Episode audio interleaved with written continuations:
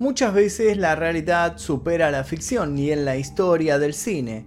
Esto se puede constatar de manera muy clara. Son muchas las películas que durante y luego del rodaje desataron sucesos que todavía sorprenden a los amantes del terror y las extrañas conspiraciones. En El bebé de Rosemary, película dirigida por Roman Polanski en 1968, son sorprendentes los hechos sucedidos durante el rodaje y también durante el estreno.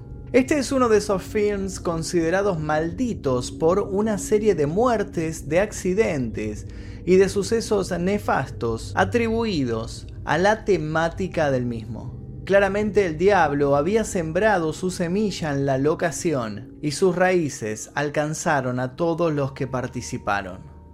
Esta película de terror y suspenso de Roman Polanski, también conocida en España como La Semilla del Diablo, cuenta la historia del matrimonio Woodhouse formado por Rosemary y el actor de teatro Guy Woodhouse, interpretado por John Cassavetes.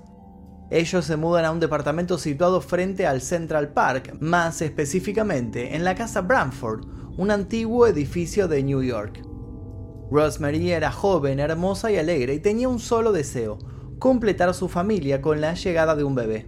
Pero Guy estaba concentrado en alcanzar la fama como actor y el proyecto de familia no era su prioridad en aquel momento. Mientras tanto, el matrimonio Goodhout entabla una relación con algunos vecinos, Roman Castevet y Minnie Castevet, dos ancianos que residían allí hacía tiempo justo en el mismo piso. En paralelo, Rosemary se hace amiga de Terry Gionofrio, interpretada por Victoria Petri, otra vecina del lugar, quien lucía un collar similar a una raíz, obsequio de Minnie, la vecina anciana. Marcada con el suspenso, pero por sobre todo por la incertidumbre, la película da su primer giro cuando una noche Rosemary y Guy vuelven y se enteran que Terry se había suicidado saltando del departamento de los Castevet. Este y otros acontecimientos fueron marcando el ritmo de la historia. Guy consigue el papel en la obra que esperaba, luego de que el actor que habían seleccionado quedara misteriosamente ciego. Dada esta estabilidad en la pareja Goodhouse, deciden tener el ansiado hijo y hasta planean la fecha ideal para concebirlo, el 6 del 6 de 1966. Habría que preguntarle a Richard Donner, el director de La Profecía, si homenajeó al bebé de Rosemary cuando eligió la fecha de estreno de su película para el 6 del 6 del 76. De hecho, hablando de La Profecía, quiero que me dejen aquí en comentarios si llegamos a 6.666 likes. Vamos a subir un video similar a este, pero hablando de la maldición de la profecía, que pasaron cosas muy muy turbias ahí también. Siguiendo con el argumento, Rosemary solo recuerda de ese día un sueño horrible en donde ella está rodeada por los vecinos Castevet, diciendo palabras raras a su alrededor, sumado a la presencia de una criatura que simboliza al mismísimo Satanás. Luego, ella es violada de manera brutal. El corte de esa alocada escena sucede cuando Rosemary grita tan fuerte que se desmaya, mientras Satanás le deja la semilla del diablo. Al despertar, Guy se disculpa por haber estado haciendo el amor con ella pese a que estaba inconsciente, y de esta manera queda claro en las escenas siguientes que Rosemary está embarazada. El recorrido del embarazo fue bastante doloso y complicado. Durante la gestación y el nacimiento de esa bestia fue en donde el director mostró el trasfondo del lugar, el terror de los personajes de la historia y el ocultismo presente. El bebé de Rosemary fue adaptada cinematográficamente de la novela de Ira Levin, su autor declaró que Polanski logró con la película un resultado muy fiel a su libro y la consideró como la mejor adaptación jamás realizada hasta entonces. Cabe destacar que el director escribió el guion en apenas tres semanas. El film se estrenó el 12 de junio de 1968 y de inmediato fue calificado como película de culto. Además, contó con el reconocimiento casi mundial de los críticos de cine y ganó numerosas nominaciones y premios. Obtuvo un Oscar a la mejor actriz de reparto gracias al trabajo de Ruth Gordon y Polanski casi gana el Oscar en la categoría de mejor guion adaptado.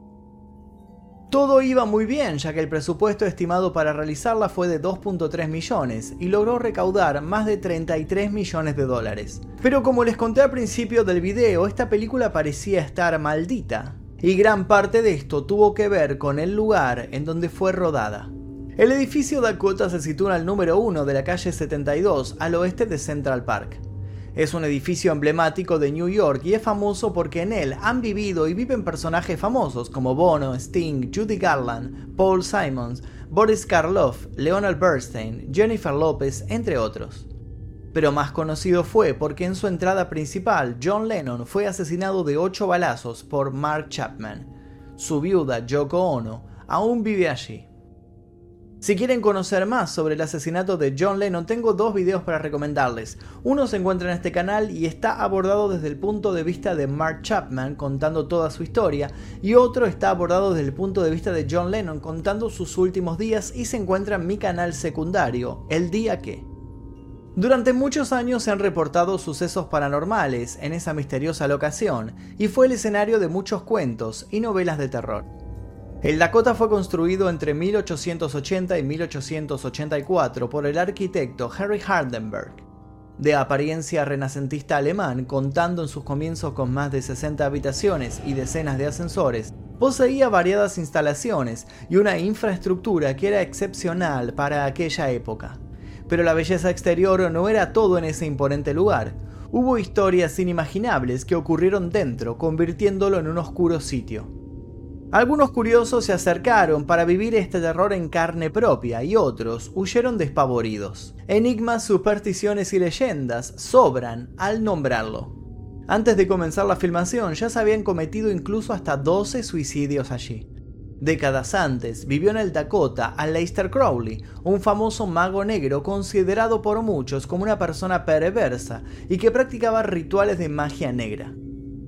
Si quieren conocer la historia de Aleister Crowley, también los invito a ver el video que se encuentra subido a este canal llamado ¿Quién fue Aleister Crowley?, donde contamos con lujo de detalles toda su vida. A su vez, se alojó en ese lugar el actor de cine de terror Boris Karloff, de quien también se sabía que realizaba sesiones de espiritismo. Al fallecer Boris se reportaron fenómenos paranormales como del tipo poltergeist. Según decían, su fantasma se hacía presente, lo que asustó a sus residentes y fue el motivo por el cual algunos abandonaron el lugar.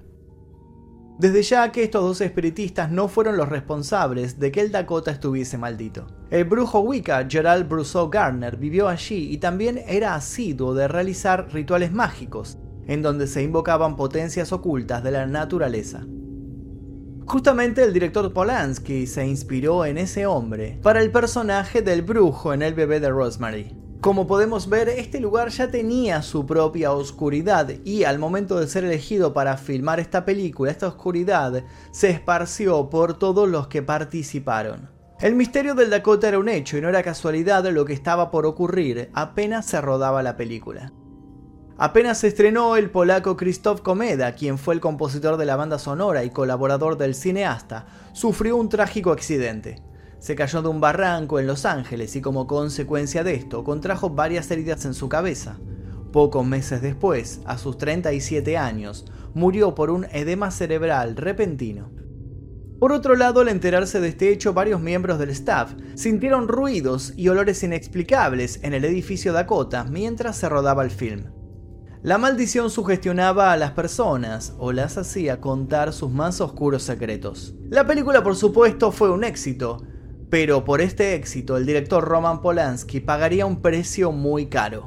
Y ese precio tiene un nombre y apellido, Sharon Tate, y en ese momento era la esposa de Polanski.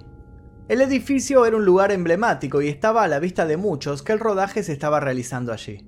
Fue por esto que algunos practicantes de magia negra pertenecientes a sectas satánicas se habían congregado para plantearle al director que la película no debía terminarse. Entre esas personas se encontraba gran parte de la familia Manson, un grupo de psicópatas que cometieron asesinatos desde la década del 60 que ganó adeptos que seguían fiel y ciegamente las instrucciones de Charles Manson.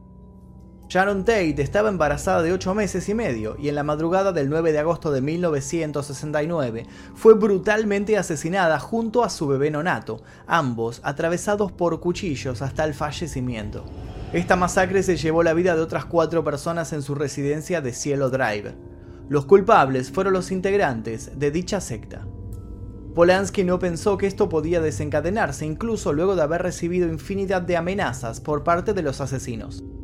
Acto seguido de esta tragedia, el director fue acusado incluso de cómplice de la masacre y se le sumó otro escándalo, la denuncia de abuso de una menor de 13 años en 1977 que luego pasó de denuncia a una cruel realidad. Pero estos no fueron los únicos sucesos extraños, oscuros y terribles que rodearon a la película. Al finalizar la producción, William Castle tuvo un fallo renal y murió a los 63 años de un infarto al miocardio. Si bien ya tenía toda una vida transitada, él nunca había sufrido este tipo de problema. Cassavetes, por su parte, contrajo repentinamente una extraña hepatitis y falleció en 1989.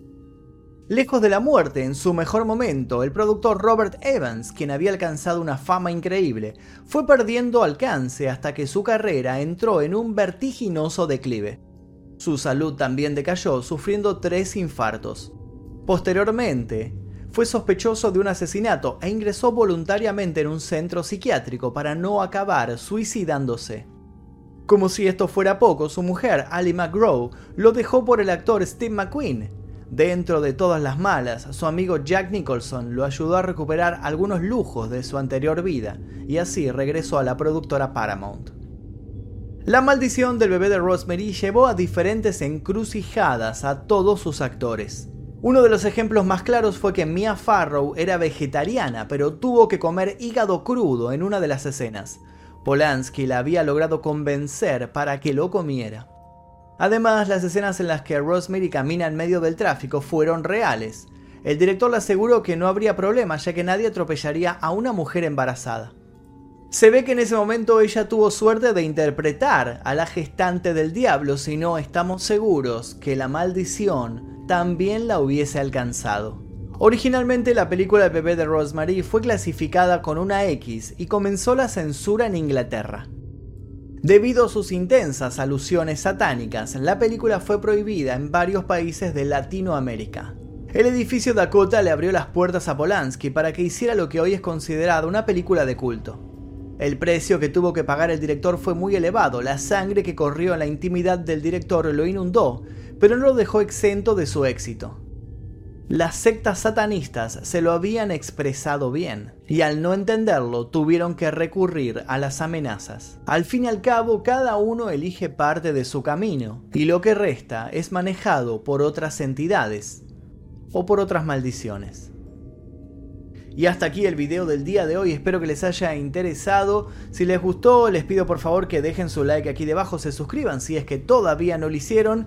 Y activen las notificaciones para recibir si es que YouTube avisa alguna vez notificaciones de los videos. Le quiero agradecer a toda la gente que aparece aquí a mi costado, que son los miembros del clan Mephisto. Esta es la gente que mes tras mes renueva su membresía y ayuda a que este canal siga adelante a pesar de las constantes censuras y desmonetizaciones de YouTube.